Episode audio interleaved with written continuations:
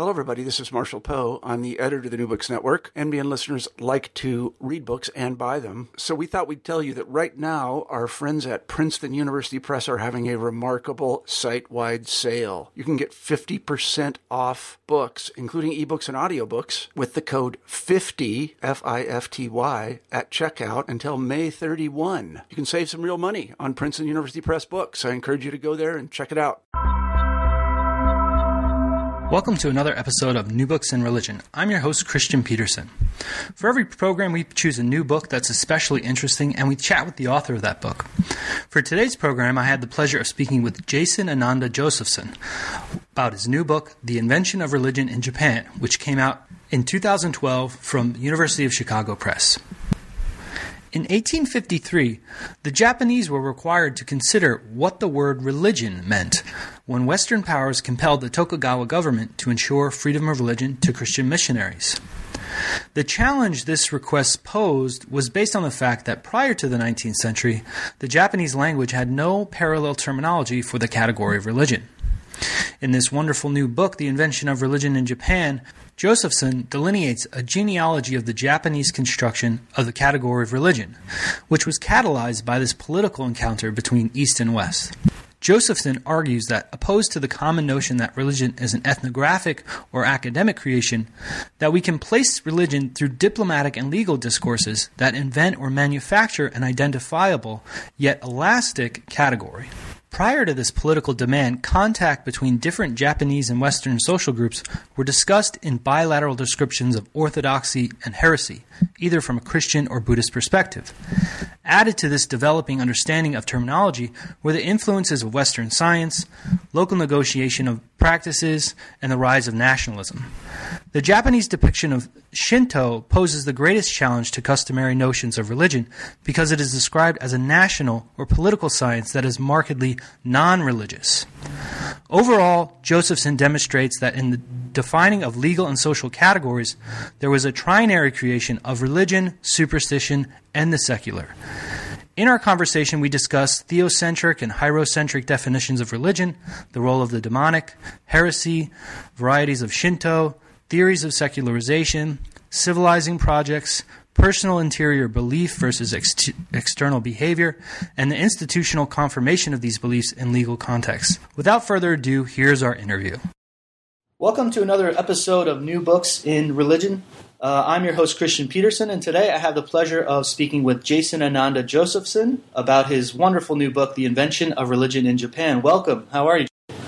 I'm good. How are you doing, Christian? I'm doing good. Thanks for, for making the time. Um, and I appreciate you sending me your, your great book. I really really enjoyed it, and I think you've you've added a lot to the conversations going on in religious studies. So, oh, thanks. Yeah, that's generous. Thank you. Yeah. um, before we get into um, some of the details of the books, I was hoping you could uh, just give us a little bit about your background, how you got interested in the study of religion and the study of Japan, people that might have been influential in your in your development.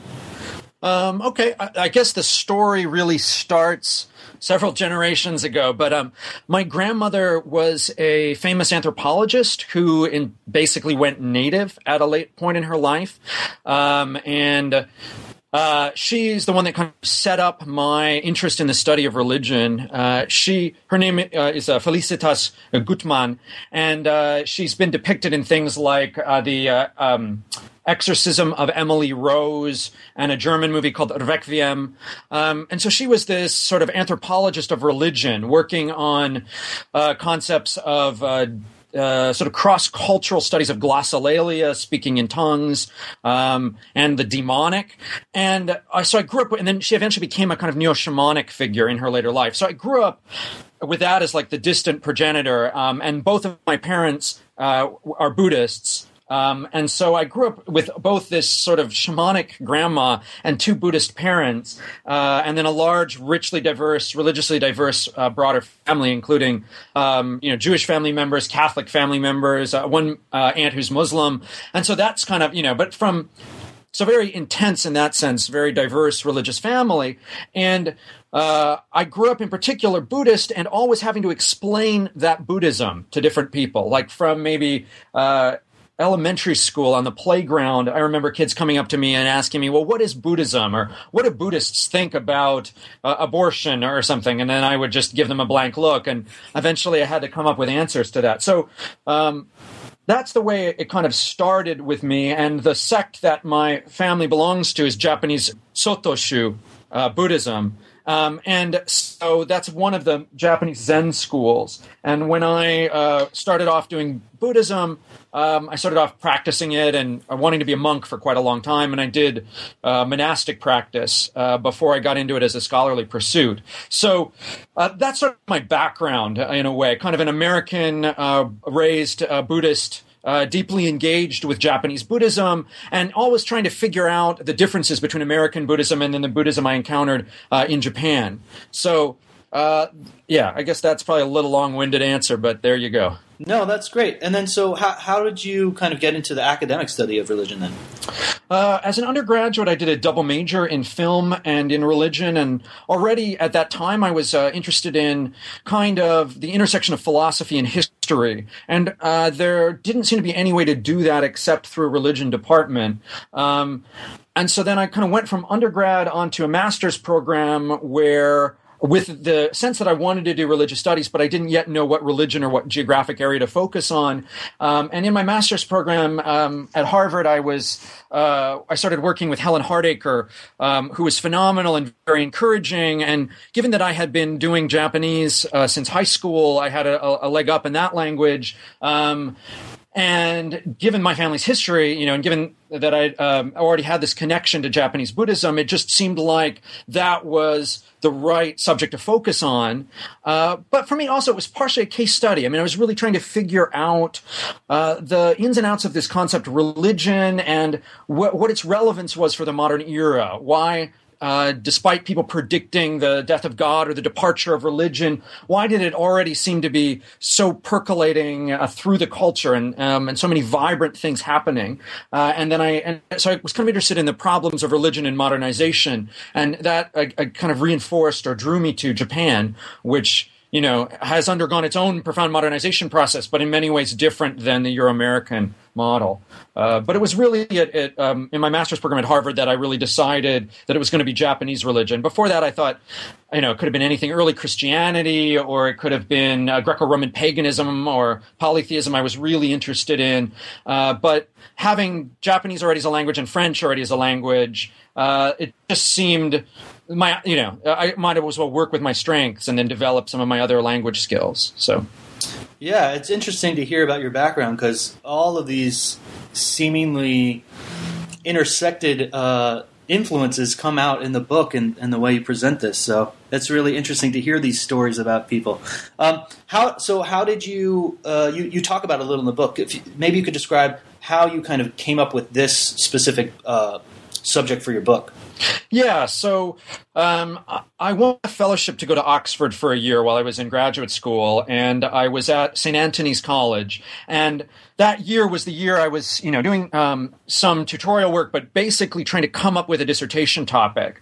And my first thought was to do a dissertation on a famous Buddhist modernizer by the name of uh, Inoue Enryo, um, who is famous both for modernizing Buddhism and for um, kind of disenchanting the Japanese Buddhist world. Uh, and he developed this nickname of Doctor Monster, and he seemed a very sort of fascinating kind of uh, 19th century Ghostbuster and Buddhist uh, priest kind of figure.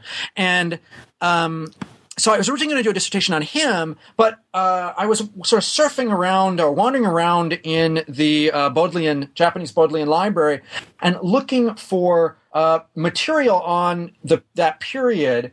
Um, the 19th century Meiji Buddhism. And one of the things that struck me is in one of his important books, uh, Inoue Enryo argues again and again that Buddhism is a religion. I mean, he has to make that claim and he has to make it uh, forcefully in a bunch of different ways. And he tries to nuance that claim and work through that claim.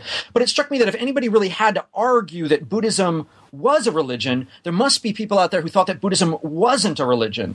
And that got me really interested in this question about what Japanese intellectuals in the period thought of religion. What, what did they, what was their category? What was the terminology they were using. And the more I studied it, the more the rich diversity of possibilities uh, for what might count as religion or what religion might be uh, kind of came to the fore, uh, including a range of different possible translations for the English term with a huge weltering possibility of kind of meanings um, that, that were kind of potentials that religion could have meant. And that made me write what was originally going to be the background chapter to a dissertation on Inoue Enryo, and that just turned into my whole book. And Inoue Enryo kind of actually basically doesn't make it into the book, uh, even though I had already part of that dissertation written um, when I kind of got sidetracked. So well, that's the way that I'm goes. glad you got sidetracked.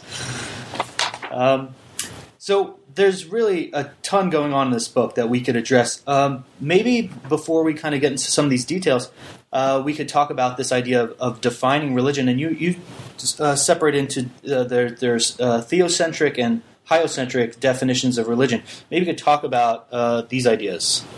Okay. So one of the things I got deeply and profoundly concerned with was what was the concept of religion um, in Japan, and then by extension, what was the concept of religion in the minds of Europeans when they first came to Japan. Um, obviously the average European intellectual in, say, the 19th century wasn't reading uh, the definitions of, Friedrich Max Müller or uh, or his uh, or uh, the the rich scholarship that was coming out of religious studies, but they had a concept of what religion was, and this sort of drew me to dictionaries, which are an interesting place to look for language. And admittedly, they're fairly conservative in regard to language shift. But I noticed uh, attention uh, in dictionaries, um, basically.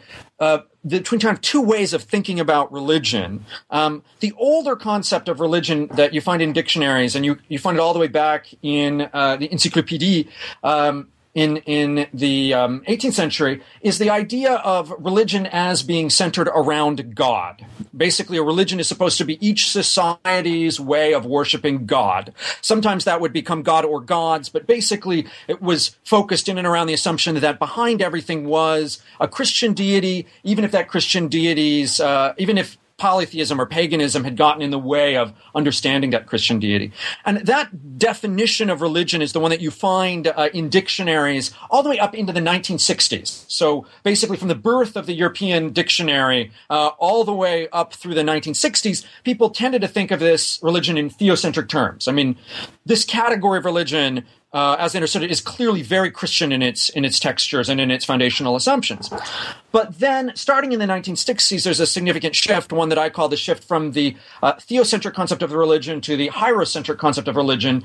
Um, in which basically people started defining religion in terms of vaguer substitute words for God. So instead of saying uh, beliefs uh, and practices directed toward God, they say beliefs and practices directed toward the sacred, or beliefs and practices directed toward the transcendent, or beliefs and practices directed toward uh, matters of um, infinite concern.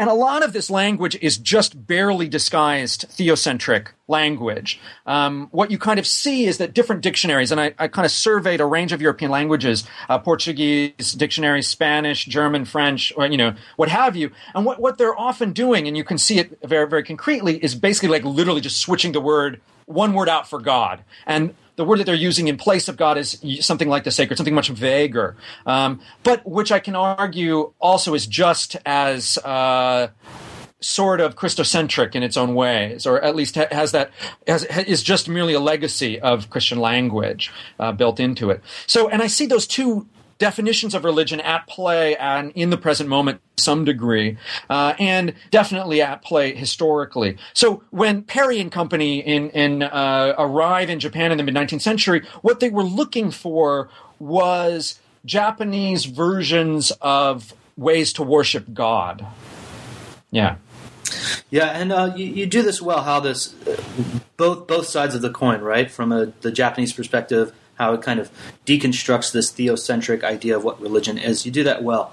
Um, no, I mean, I, will follow up on that. I mean, that's a good point, and I guess I want to make that to the listening audience uh, in case uh, they don't get to read the book. But I think one of the reasons for this shift between the for, from the theocentric to the hierocentric definition is because of the inclusion of basically non-Judeo-Christian or non-Abrahamic religions into the category of religion, which puts a pressure on it to shift its focus from a monotheistic deity onto something else. And in the process, really, uh, I think in many ways leads to the breakdown of the category and makes it increasingly less intelligible. And I think the Japanese intellectuals are part of that shift, have an important role to play in those shifting uh, definitions of religion. Yeah. But anyway, I'm sorry, you were going to ask something else. Yeah, no, I'm I'm convinced, JJ, from uh, after reading this. So thanks. Um, the the other thing is there's a there there is a fairly well developed uh, tradition of uh, scholarship on inventing or manufacturing or discovering or finding religion in these various places.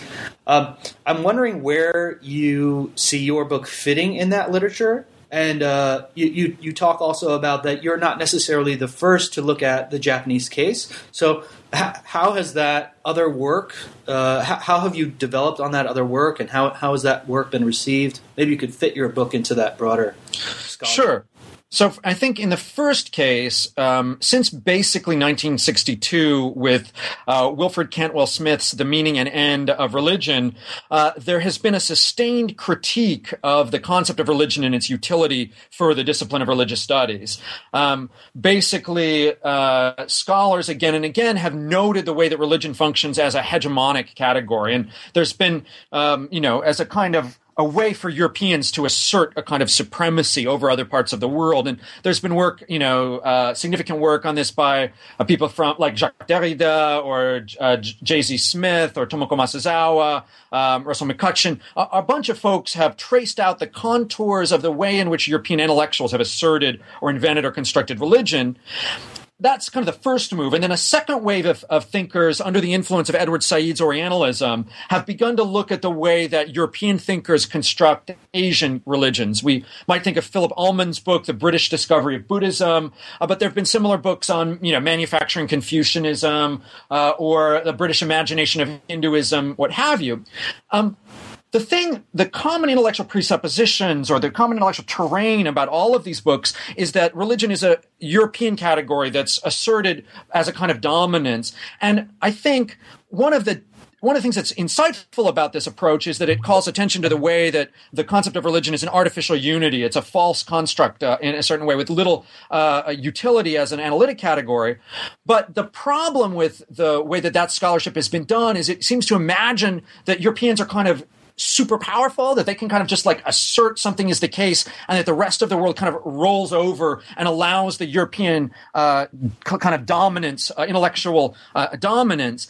And instead, in, in this sense, it, it, ends up often disempowering some of the very people that it's trying to empower. You would get the sense, for example, from Said that uh, Arab intellectuals had nothing to do with the conversation about how the Orient was constructed or how, and, and what it, what you end up what I wanted to do then was nuance that and look at the process of discovering religion as an asymmetrical one in which uh, European powers were the dominant uh, force, but in which uh, various uh, indigenous uh, actors could not only respond to and resist European imperatives, but actually transform them or react to them very strategically. To so.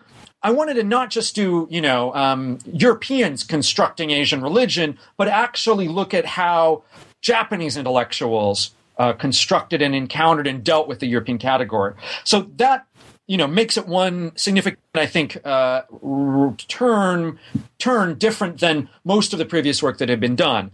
Um, that leaves us kind of with two scholars who had done uh, uh versions uh, or had worked on this problem significantly. Well, that's not quite true, but a, a couple of a few scholars that had worked on the problem uh, significantly. Um, in Japan, uh, there was a long history of well, thinking about this concept of shukyo. Um, it starts uh, also in the 60s uh, with a Japanese intellectual named um, Suzuki Norihisa.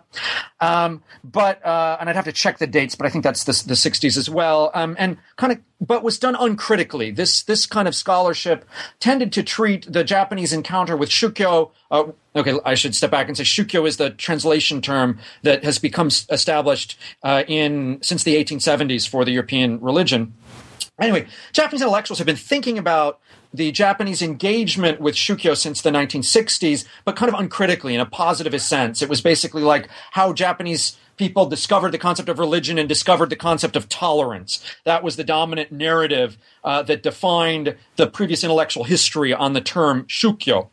Um, the significant shift in that regard in Japan uh, was the Japanese thinker Isomae Junichi, uh, whose work Kindai Nihon no Shukyo Gensetsu Toso no Kefu of uh, 2003 um, was a real attempt to kind of take a, a, a, sort of European critical and genealogical deconstruction uh, of the category of shukyo uh, into play. And I found that work very inspirational and very useful when I was writing uh, my material. But um, Isomae is really concerned with the formation of Shukyo Gaku, of Japanese religious studies as an autonomous discipline. And I am less focused on that. And Isomae's work is also criticized because he doesn't start before the term Shukyo came into play. So uh, he he basically sort of starts from the moment that Shukyo solidifies as a translation term, and then is interested at the parties uh, who are kind of playing with and utilizing that term. And for me, that wasn't sufficient historically. I ended up having to go back into the uh, uh, into the um, all the way into the 16th century uh, to try and figure out well, how were how were Japanese people talking about things like Christianity before they had the term religion or shukyo available to them. Um, so one thing that this does differently than Isomae is my is it's much vaster in breadth, and also I kind of mostly stay out of religious studies as a discipline to leave Isomae some space. Uh, and on a concrete level, at various points in the manuscript, I, I very much disagree with him uh, in the way that he thinks it functions in the in the larger political state. But if there's any work that's similar similar to my work, or that's you know the work that is probably most similar to my work is Isomae's uh, work. Um, yeah, on the category. In the West, the other important influence on me uh, was the work of Timothy Fitzgerald, who wrote The Ideology of Religious Studies in 2000. And that came out, um, you know, when I was just starting graduate school. And um, and, and, and I found it, you know, uh, it's an attempt also to look at how artificially the concept of religion is constructed. But at that time, uh, almost all the early reviews of it were so uniformly negative. Basically, they faulted him for being uh, basically monolingual uh, in, in, his uh, linguistic ability, focusing uh, and, and directing his attack um, on scholars of the European scholars of the 1960s and later. And both the Japanese reviews and the European reviews uh, of Fitzgerald's work were, were very much a pushback. And so kind of what I wanted to do was provide a vaster sense of source bases that would kind of ask the degree to which uh, religion is an invented category, which Fitzgerald and people have been gesturing at since the 60s, but look at how that actually played out in Japan. And I ended up, in a certain sense, having less to say to Fitzgerald than, than or less space to talk directly to Fitzgerald than I would like. My narrative for how it works and how the term shukyo functions in Japan ends up looking pretty different. But he's definitely like an in- influential kind of inspiration behind my project. And I think at the end of the day, uh, I, I, validate his larger thesis or his most important claim uh, about the constructed nature of the category even if I end up disagreeing with him on, on many of the details. Um, and even if I, I just kind of also didn't want to trust his scholarship because it had so been so routinely attacked that I ended up kind of saying, okay, let's see what it's actually the case. Let's put this aside for the moment and kind of actually work through the Japanese materials on their own terms. Yeah. So, anyway. Um, and so in the in the beginning of the book, the first few chapters, you you do this kind of uh, pre Meiji era, and uh, I'm wondering if you could kind of discuss h- how how religion that we this concept concept that we have now how was it discussed uh, prior to we had this term shukyo yeah i mean right so um yeah, I would say I would I would nuance this a little bit different, but I would say um, how are the things that, that uh, how are the things that will later decide our religions uh, discussed in the preceding period?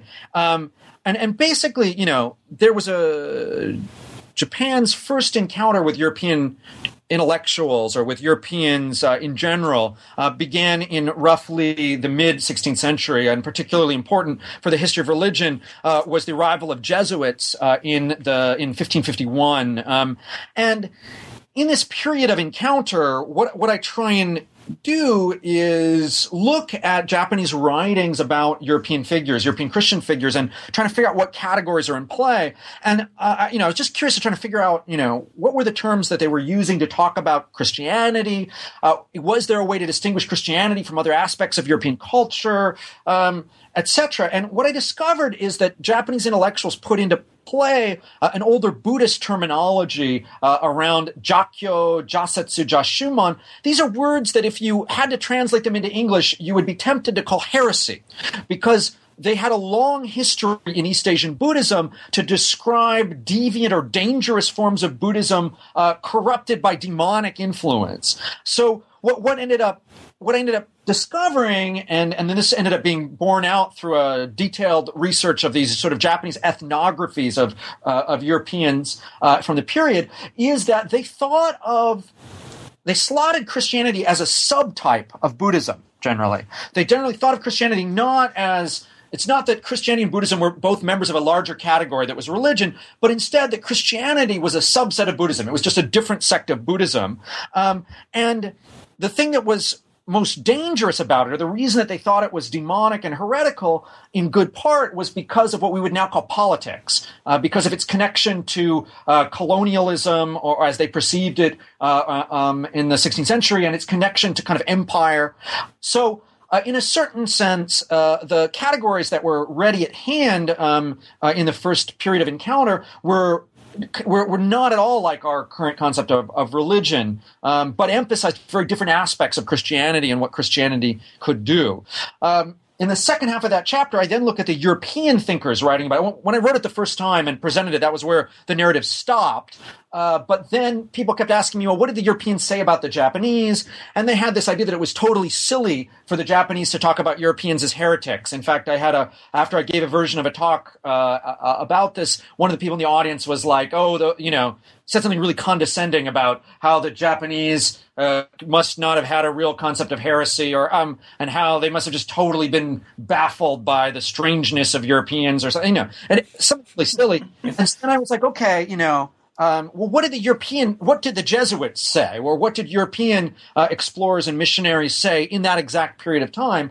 And then what I discovered is that the language of heresy is very much on the surface, and that uh, at least uh, focusing particularly on Catholic source material, although I, I, look a little bit at some Protestant sources. Um, they seem to also use the concept of heresy dominantly to talk about uh, Buddhism, especially in the early period. And they seem to ju- use, and both Protestant and Catholics seem to use the language of the demonic. Uh, and they also don't have a word for Buddhism in the period. So they don't think of uh, Buddhism as some subset of the category religion, particularly. Instead, uh, what they thought of uh, in the period was uh, a kind of either undifferentiated paganism or idolatry, uh, or they ended up thinking of it as a, a, kind of defective or failed imitation Christianity and therefore heretical and probably inspired by the devil. I mean, that's the kind of language that they that they uh, issued in that period. Um, the other thing that plays in here that you, you talk about uh, a little bit later is this idea of Shinto. Um, can you tell us what uh, how Shinto was discussed prior to this Meiji period, and then uh, that transformation during the late 19th century of this idea of Shinto? Yeah. So one of the things that uh, that I'm gonna that I argue in the book um, is that Shinto is a is another modern invention. It's a Japanese uh, modern invention, not of the 19th century, but basically of the 18th and um, maybe pre-Western encounter, early 19th century. Uh, I'm not the first person to argue this. Uh, there's a history of scholarship uh, in Japan uh, and and more recently in the U.S. that looks at the construction of uh, this category of Shinto as something different than uh, Buddhism uh, within Japan, um, basically as part of the process of early modernity. Um, the term Shinto, or that reading of the two characters uh, for um, deity or God and way, uh, seems to have been, it's somewhat debated, but, but at the very least, probably a 17th century phenomena. Prior to that, there's an idea that there was a way of the gods, maybe, but it wasn't considered something necessarily separate from Buddhism. Uh, most of the people in uh, Buddhist, uh, in, in, these shrines and temples dedicated to local gods, were performing Buddhist rituals. They were performing um, offering, they were reading Buddhist scriptures uh, and performing, op- uh, offering rituals often modeled on Japanese tantric Buddhism for the local and indigenous gods. Uh, and these gods were often described as the emanations uh, of different Japanese Buddhas and Bodhisattvas, or different, I'm sorry, universal Buddhas or Bodhisattvas. So there wasn't yet a separate institution for Shinto, or not much of one, uh, and there wasn't much of a separate way to think about Shinto as anything kind of autonomous. Um, but basically, starting in the 16th century, I'm sorry, the 17th century, uh, and then really picking up steam in the late 18th and then early 19th century, uh, Shinto starts to differentiate itself as an institution. And the people who usually uh, get credited for some of this conversation about Shinto uh, are a group of um, Japanese intellectuals uh, who call themselves kokugakusha or at various points. Uh, kokugakusha are um, national, so usually translated as national learning or nativism, uh, but what I'll provocatively translate in the book as national science. Um, I can say a little bit about that in a few minutes, but there basically is an intellectual movement in Japan that starts in part out of an engagement with uh, a new piece of Chinese evidentiary research. Um, and partially out of an encounter with European astronomy um, that then begins to try and kind of rethink the cosmos in a new way and to try and recover older historical materials or older historical sources uh, within Japan. And it's these people um, who end up constructing a, a, kind of Shinto in the pre-modern period and a kind of Shinto that looks like, uh, in some ways, the science. They open uh, academies for kind of Shinto physics and Shinto astronomy uh, and a science in, in, terms of like literary studies or a, um, a kind of Literaturwissenschaft kind of science. Uh, they like like a literary science of philology and philological textual recovery, and then also a kind of politics. Uh, and this is a, a Shinto understood as a, we could almost say a political science. Um, and it's these ways that Shinto was kind of getting constructed before the encounter in the 19th century with the Western category of religion. Uh, and because of that, when Europeans show up in the mid 19th century, um, Japanese intellectuals first don't want to fit uh, Shinto into the category of religion. They think, okay, well, Shinto isn't very much like uh, this everything you're telling me about uh, private belief, uh, uh inward uh, and private belief, or around uh, a particular god, um, and it doesn't have. They will argue. Um, it's not based on faith. it's based, they'll argue it's based on facts and empirical evidence. And so they initially try and slot Shinto into the realm of politics or science uh, both physical sciences and kind of scholastic or literary sciences, humanities, what we might say. Uh, and that position is kind of maintained and becomes official Japanese government policy uh, in the 1870s, uh, and then is really challenged a couple of times, but overturned uh, only when the Allies show up in 1945, uh, and we end up insisting that Japanese. Um, Shinto is really a religion and therefore needs to be separate from the state. So I guess to, to recap, what I end up showing is Shinto is a modern invention, but a modern invention that occurs in through an encounter with European uh, astronomical and scientific and materials and uh, indigenous forms of learning, uh, and only then has an uneasy relationship to category religion, such that throughout the 19th century, Japanese intellectuals by and large insist that Shinto doesn't fit in the category religion. Um, maybe because it's something like politics. Uh, yeah. Yeah, and this this fits into what you call the Shinto secular. Can you can you flesh that out a little bit? Yeah, I end up. Um, so there's been this shift in the study of secularization theory um, in uh, the, the heyday of secularization theory, which really, interestingly enough, begins almost with the birth of religious studies as a discipline. But you can think of religious studies in general as trying to deal with the death of God almost from the very beginning and a kind of disenchantment of the world. Anyway, early secularization theory had this idea that um, there was a rigorous distinction between the secular and the religious, and that the secular, over time, the secular was going to win. Uh, as part of the world modernized, uh, everything was going to get more and more secular, uh, that the secular was a kind of value neutral position, and that ultimately religion vanished. So it ties up to a kind of a thesis of disenchantment. Um, and so, but that concept of the secular or secularization ha- uh, was challenged significantly by a range of folks, but particularly importantly, uh, Talal Asad, who ended up showing that the concept of the secular and secularism were heavily entangled with the concept of religion and particularly Protestant presuppositions. That's um, that's Asad's argument. But anyway, Protestant presuppositions about what religion should be and how religion should be uh, in the private sphere uh, instead of the public sphere, and how it's a kind of inward belief, and how the idea is that religion can be rigorously separated from politics. Politics dwells in the realm of the secular, basically, or should dwell in the realm of the secular, and religion is something that should should happen in the home. Um, and what these what scholars uh, allowed it to show was that the globalization of the concept of the secular was part of a European project um, and fit certain kinds of agendas. Um, I end up kind of coming in and complicating that picture a little bit in regard to Japan because what it, what basically what happened in Japan um, is that Japanese intellectuals, encountering this concept of a, uh, of, a, of a secular, if you will, thought that they could plug Shinto into the equation, and they plugged it into the equation in a very different place than we would imagine. They didn't say, "Oh, Shinto is a private matter of inward belief."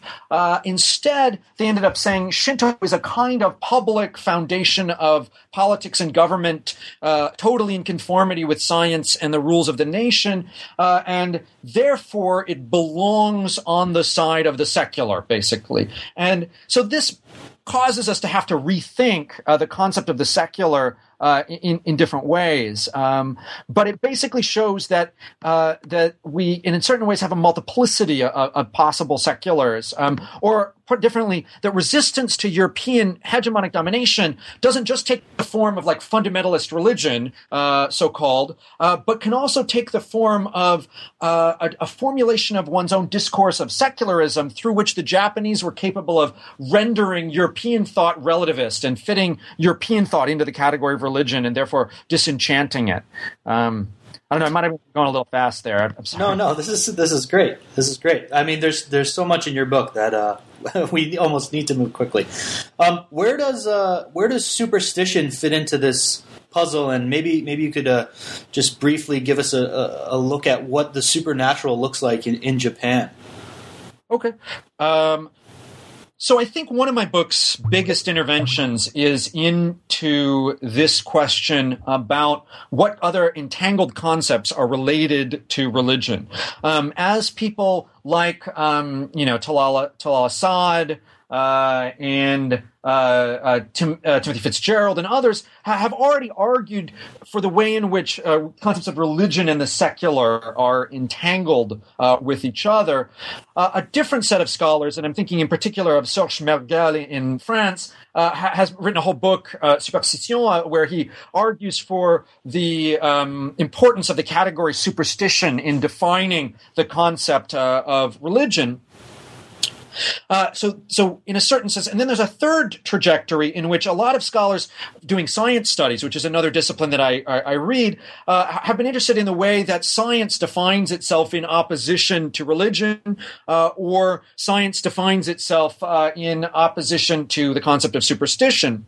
But in, in almost every case uh, in the past, any given scholar is going to focus only on a binary operation. They think of religion as uh, either opposed to science or uh, science as opposed to superstition, um, or religion as opposed to the secular. And what I I'm really trying to argue in this book is that what it's actually happening in modernity and the differentiation process of modernity is a is generally a trinary operation in which um, religion uh, is opposed on one hand to superstition and on the other hand to science and at the same time science sometimes uh, often identified with the secular uh, is opposed to superstition. Uh, and so uh, it's a little bit hard to to describe this verbally but what i see is a kind of a triadic operation in which religion is often the uh, excluded middle between the secular or the, the real or the rational or the scientific and this concept of superstition.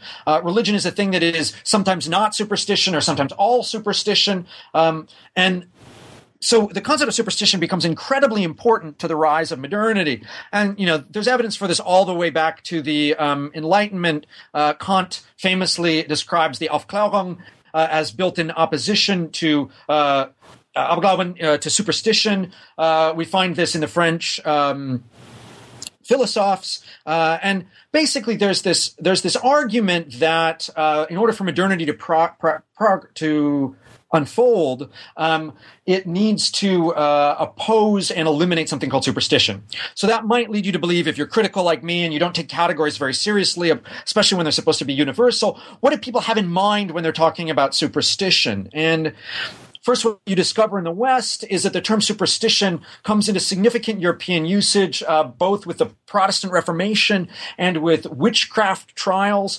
Uh, and its main association is the demonic, and it's profoundly connected to the concepts of magic. So when people uh, in uh, the you know 16th century are, refer to the witches as superstitious. The witches are superstitious um, not because they're not powerful or because their magic doesn't work, but because they're deluded as to the source of their power.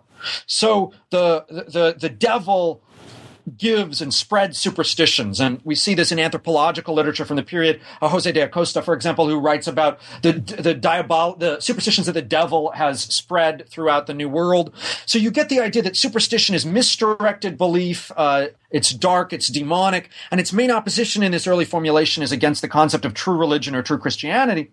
And it's only with uh, the scientific revolution that people like uh, Francis Bacon repurpose the the uh, anti-Catholic critique, uh, and they make it into a uh, an anti-Catholic critique of superstition, and they put it in the service of science. So they end up claiming that uh, superstition isn't false belief uh, spread by the devil, but actually is just any kind of generic false belief, um, and then which they distinguish from the true belief or true faith of religion. So they're guarding a limited space for religion, but thinking of superstition as any imitation of science or any false belief or um, and often the interesting thing in the European case is that it's the legacy of older categories. So witches used to be, witchcraft used to be considered superstitious because it was powered by the devil. Then sort of roughly, eventually after the scientific revolution, witchcraft is considered superstition because it's not powered by the devil, because it has no power behind it. So looking at that terminology uh, in the European material, we can see there's an interesting uh, movement that happens in Japan uh, in the course of the 19th century. There's an older terminology about the demonic. Um, some of that is about the heretical uh, and using this character Ja, but some of it is about um, Inshi uses a kind of term of licentiousness or licentious cults. Uh, some of it is just literally discussions of black magic. Um, there are a set of categories that this is fit under, but they all generally have to do with the demonic, and it's not the supernatural as such, but it's only the demonic part of the supernatural that it singles out, and it this language tends to single out that demonic as deceptive, but not necessarily, but not non-existent. Or, you know, this stuff is real, but it has illusion built into it. So, you know, witches use their magical powers to delude people. There's a similar argument is made in Japan um, about these kind of dark practitioners of dark magics. Uh, and what happens in the 19th century uh, is that a new term is coined to describe and translate the European superstition. Uh, actually, it's probably making its way through uh, the German uh, or the Dutch, but anyway, in Japanese it becomes uh, Meishin, um, errant or aberrant belief.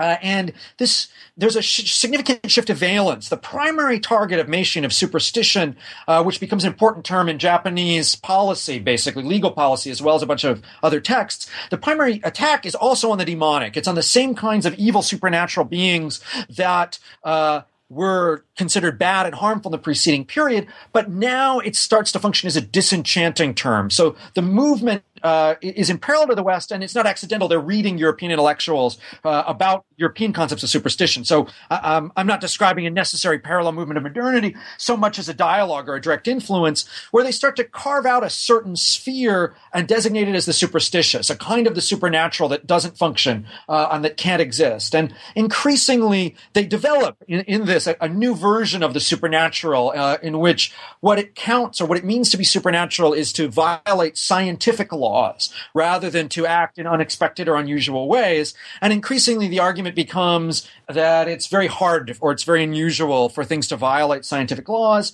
Um, and anybody who claims that they are, I don't know, magically healing you, uh, are likely superstitious or deluding you in some way or another. So you can see how it's connected to the rise of scientific authority in Japan. Uh, but the interesting thing are the spheres that it also preserves. So it preserves both the sphere of the religious as something that are the things that you can believe in, but you shouldn't believe in if you think that they affect the world too much. Uh, if you believe in the Buddhas as something that is in your heart or somewhere up in, in the sky or in a pure land in a distant Western paradise, then that's not superstitious. But if you believe that the Buddha moves the rock uh, across the street, then that suddenly counts as superstitious belief. The other area that's bracketed out are the Shinto gods, who are sometimes described as regulating science or being behind science uh, or uh, reinforcing scientific laws. Um, and finally, there's this weird loophole or interesting issue around ghosts, who the Japanese government, in an early uh, case, describes as dangerous superstitions. It's superstitious to believe in ghosts, uh, but then it changes its mind about that, and then it drops ghosts off that list. And you might want to ask why did ghosts, why were ghosts superstitious in say 1870, but not considered superstitious in uh, you know 1890 or 1910? And the answer to that has to do with the rise of spiritualism as a global phenomena. And one of the things that the one another take-home message that people not in Japanese studies uh, might want to note is that it, it looks like uh, not only is spiritualism probably the largest uh, religious movement in the West in the 19th century, but in certain ways it has a massive influence in other parts of the non-European uh, world, um, you know, including you know South Asia and East Asia. So we see in Japan the the, the basically parapsychology and disciplines like the British Society or institutions like the British Society for Psychical Research leave the Japanese government in an odd place where they think perhaps ghosts might be a reality. Uh, and this also fits in with uh, a Japanese government's attempt to promote the idea that the that people who are martyred in the service of the Japanese nation, their spirits kind of dwell on or live on at certain memorial sites, uh, particularly places like the Yasukuni Jinja or the the, the um, nation pacifying shrine. So you get this idea that there are that Japan is haunted, but that haunting is directly a product of modernity as well because it starts to take up older categories. Ghosts, things get described as ghosts or spirits that uh, a uh, hundred years earlier were described as demons or as actually kinds of animals. Things that were really supposed to like be just a kind of creature that lived in the woods uh, now are increasingly understood in terms of the language of spirits and ghosts. So the process of modernity then tends to look less like de- disenchantment than a kind of standardization as local categories are fit uh, increasingly into global uh, categories. Um, so anyway, that's part of that superstition. Um, one of the, uh, the, things that I think uh, is is very important about this book, just for the field in general, is uh, you you move beyond. Um, the, the category of religion, um, and you designate it uh, as a diplomatic c- category. Um, I think this is an important shift. Um, uh, we kind of skipped over yeah. wh- why the Japanese were even discussing what a religion is. So maybe you could uh, fit that into uh, this idea of the category of religion as a diplomatic category. Yeah, so what I end up showing is that uh, a couple of things that um, scholars have tended to look, those scholars interested in uh, looking at the European construction of the category religion, they have tended to look at the writings of other scholars. There's a way in which um, this deconstruction of the category is first and foremost studies as autocritique. Scholars writing about scholars of the past. And what that would legacy that that tends to have is that you would think that it's scholars who are coming to define religion so importantly and so centrally uh, in the world, not just in Europe, but in, in the whole globe. But it doesn't give it much of a mechanism for enforcement. It doesn't give much stake. And, you know, as much as we like to imagine that we have a voice in the larger world, it often turns out the case that, that, that scholarly categories are very late in percolating through the culture or having any impact uh, on the culture at large.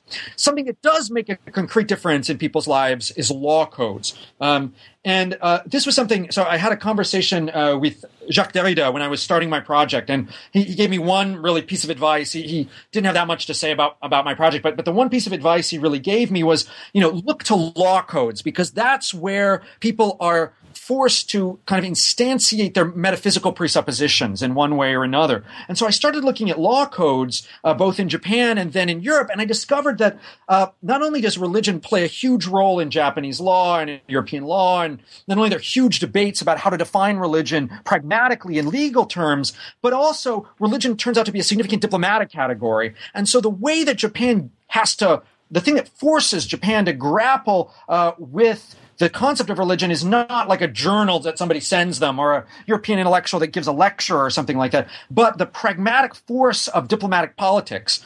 And to say a little bit about how this happens, uh, in starting really um, in 1853, but gaining picking up steam in uh, 1858, a bunch of European powers show up in Japan uh, and they start forcing or demanding that the Japanese government sign a bunch of trade treaties. Uh, but the European powers may be primarily interested in trade, uh, but they are also interested in proselytization. Um, normally, if you read a normative account of the diplomatic history of the period, you only get the idea of trade. But I think that's a, a modern, that's an anachronism. I think in that period, uh, looking at the diaries of the people involved, for example, and looking at the, their diplomatic correspondences, they're justifying what they're doing often in terms of mission.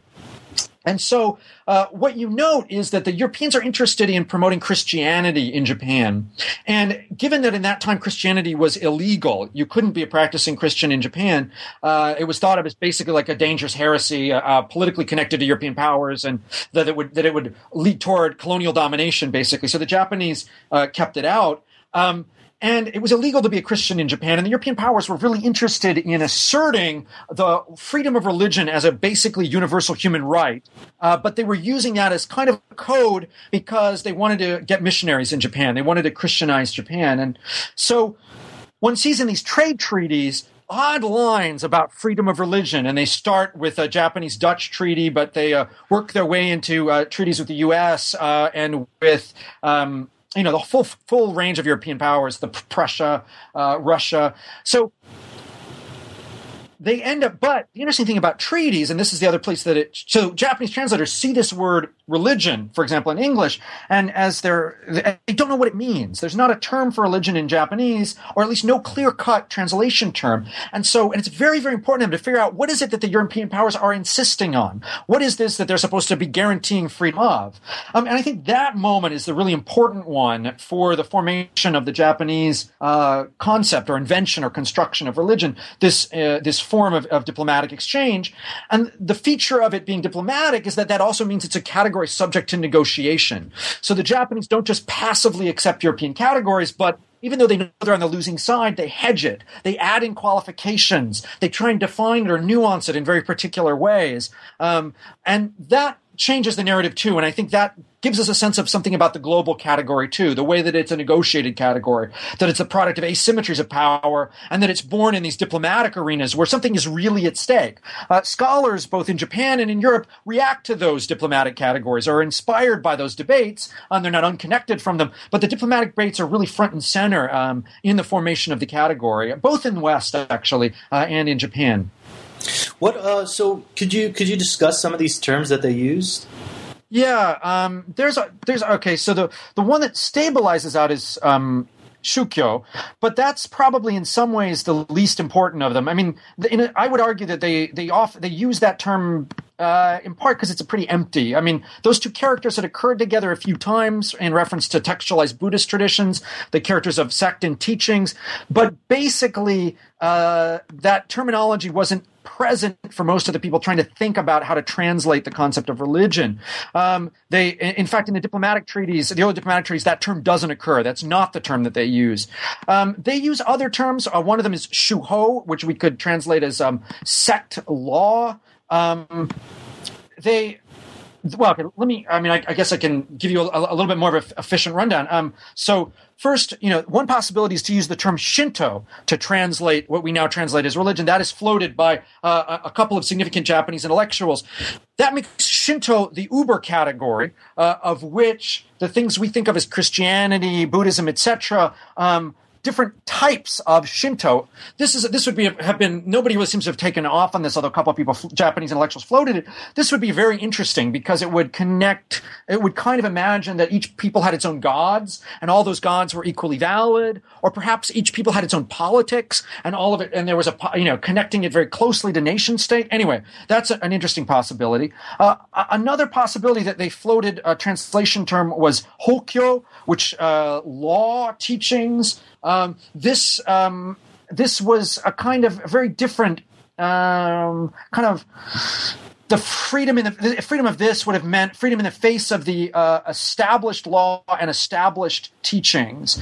Um, it would have meant a kind of um, that schools could have been organized to include this kind of standardized national teachings, but that anything that didn't fit within a certain set of national parameters wouldn't fit. It, this is a way to emphasize kind of the public quality of it. It's kind of like here's the law and here are the justifications for that law. Um, there are other terms. Kyomon is another one. Shukyo is the one that picks up in scholarly terms, but interestingly enough, Shukyo isn't the translation term in the main diplomatic treaties. And when Japanese uh, government guarantees freedom of religion, they also don't use the word Shukyo. They use a term Shinkyo. So they substitute the word sect and they put this term Shin or belief in there. So Shinkyo uh, is a kind of freedom of internal and private belief, uh, not sect belief, but individual belief. Um, so I mean, I haven't even covered the full scope of the possible terms that are in play, but they they cover the whole spectrum from something like you could imagine. Uh, um, uh, th- there's another translation term, for example, floated by uh, a, a, Japanese uh, intellectual named Nishi Amane. He uses the term kyomon. It's an older Buddhist term, but what he argues about it is that it's things for which you have scientific reason to believe, kind of in a certain way. So, you know, you can imagine that like European terms science, politics, uh, superstition, religion, all of those had were in had sort of overlapping uh, meaning in the period. Morality, ethics, all of these things, uh, philosophy, uh, were all woven up, and the the term that they come to translate uh, as religion ends up stabilizing some of those meanings and authorizing some of them and not others. So, I mean, Japanese intellectuals just aren't really sure what this word religion means because it means so many different and contradictory things, and because it's when they if they when they looked it up in the European dictionaries of the period, they would have found or, or and I know that they did. Um, they they found things like the way of each people worshiping God, and Japanese people at that time uh, it was illegal to worship God. So uh, maybe what all that Europeans wanted to do was promulgate a kind of heresy, you know. So it wasn't obvious how to translate the word, and it also wasn't obvious what in Japan fit into that category. Was Shinto a religion? Basically a range of Japanese intellectuals said no, or that they said at least most of Shinto was not a religion. Was Confucianism a religion? Ah, they end up arguing, no, it's not really a religion. Was Buddhism a religion? They argue back and forth. Maybe Buddhism is a religion, maybe it's a science, maybe it's superstition. At the end of the day, some Japanese intellectuals argue that Buddhism is a religion. You know, so like all these things are in play. It's not it's not clear what the term religion is, and it's not clear what the members of religion or what the Japanese religions might be. And that period of tension is like a 30 year process, basically, uh, of debating the meaning of religion, although the debate of it happens in basically more like 20 years, let's say, uh, 1858 to, to, to um, well, 1858 to 1889. So 30 years, yeah, roughly 31 years, uh, a period of kind of debating and arguing about how to translate religion and what is it that the Europeans are talking about when they're talking about religion. And they discover basically that it's an inconsistent category. So I, I trace all that in the book uh, in one way or another. Um, once so once we have this uh, this legal definition of what religion is, you you kind of talk a little bit about uh, very briefly kind of religious studies as a ja- Japanese discipline. Can you just kind of give us a brief look at that? What what that looked like? Yeah, I mean, I think um, yeah, there's some interesting things about that. Uh, so. Um, so one of the key pioneers of religious studies, um, Anesaki, um, well, let, me take a step back. So, what ends up happening shortly after the Japanese government uh, instantiates a kind of freedom of religion um, as uh, a, a, kind of legal standard is that then Japanese intellectuals, with a very different set of problems at stake, try and figure out um, what is it, what is religion really? Like, what do people really mean? Uh, what did the Japanese state really mean? Um, and what does it mean kind of anthropologically as a category? So it moves in a certain dimension from being a pragmatic internal term to being something that they're starting to look out and, and experience different parts of the world. Um, and again, and so anyway, so Japanese intellectuals then formulate a discipline of religious studies, and uh, Anesaki Masaharu is the is the significant figure around which this new discipline of Shukyo Gaku coalesces. And what's interesting is that because of the legacy of this historical encounter, Japanese religious studies departments are some of the earliest religious studies departments in the world. Uh, and Japanese intellectuals start intervening in the global conversation about what counts as a religion and what doesn't. Um, they they start um, sending emissaries and representatives to international conferences, and they start trying to figure out. Um, they start taking as a given some of the European terms for religion, but trying to figure out how others of them work. Um, what to say more concretely about it as a discipline. What one learns is that the concept of religion, uh, as articulated by Japanese intellectuals, can both be a way to resist colonialism and a way to impose uh, colonialism. It can be a way. So, on the one hand, uh, Japanese intellectuals get to use the category of religion to argue that Buddhism was valuable uh, and something worth studying, and that Japanese Buddhism, in particular, w- counted as a legitimate form of Buddhism, which was totally up for grabs in the mid 19th century world, especially with British scholars thinking that uh, Pali Buddhism and early textual Buddhism was the only authentic Buddhism, and that East Asian Buddhism was just a superstitious imitation or something. Anyway, the category of religion the birth of religious studies let Japanese Buddhist intellectuals defend the credibility uh, of the category of Buddhism. And uh, it's no accident that Anesaki was a Nichiren Buddhist. Um, but it also allowed them to assert that things were religions and not religions in the Japanese colonial project. So sadly, you know, when Japanese colonialism got got going in Korea, they started defining some things as legitimate religions and not legitimate religions. Uh, and religious studies was actively Japanese religious studies was actively complicit in that process. So uh, they ended up deciding that certain forms of Korean shamanism, for example, were superstitions or uh, or uh, imitation religions or inauthentic, and therefore didn't deserve protection from freedom of religion. Um, so anyway, you end up with those two sides uh, of it.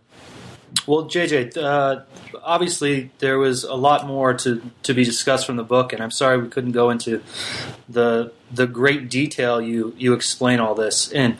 Um, but before I let you go, can you kind of uh, let us know what you're working on now and what we might see from you in the future? Sure. Um, so I've got two ongoing projects. The first of which is a is basically kind of a should be a very um, short sequel uh, to this one. Um, that's uh, um, one of the things I argue is that the formation of a religion is not merely the matter of a discourse, but is actually like the linking up and construction of concrete and transnational institutions. So Buddhism doesn't just become a religion because it's labeled a religion, but it actually is part of a process of standardization and homogenization and institutional shifts. Um, and I have one project that traces that basically. It looks at European discourse around Buddhism. It argues uh, and then connects it up with Japanese it, talks about first Europeans who have the concept of religion at hand, but don't have the term Buddhism yet, and how they encounter Buddhism and then how they try and fit Buddhism once they have it as a term into the category of religion. And, and it also traces Japanese intellectuals who thought of themselves as Buddhists and, but don't have the term religion and how they encounter the category religion. And it looks at the knitting together of a global Buddhism as a kind of religious institution. That project is a short book. It's mostly, I would say mostly done in its first draft, uh, well, or at least uh, some number of months from having a first draft. The project I'm kind of more throwing myself into at the moment um, is a project I'm calling Absolute Disruption. Um, and it's inspired by a, a conversation I had, um, a couple conversations I had uh, one of which uh, was in Vienna, where a buddy of mine is asking me, well, you know, now that you've deconstructed the category religion, like, you know, or, or and what are you going to do next?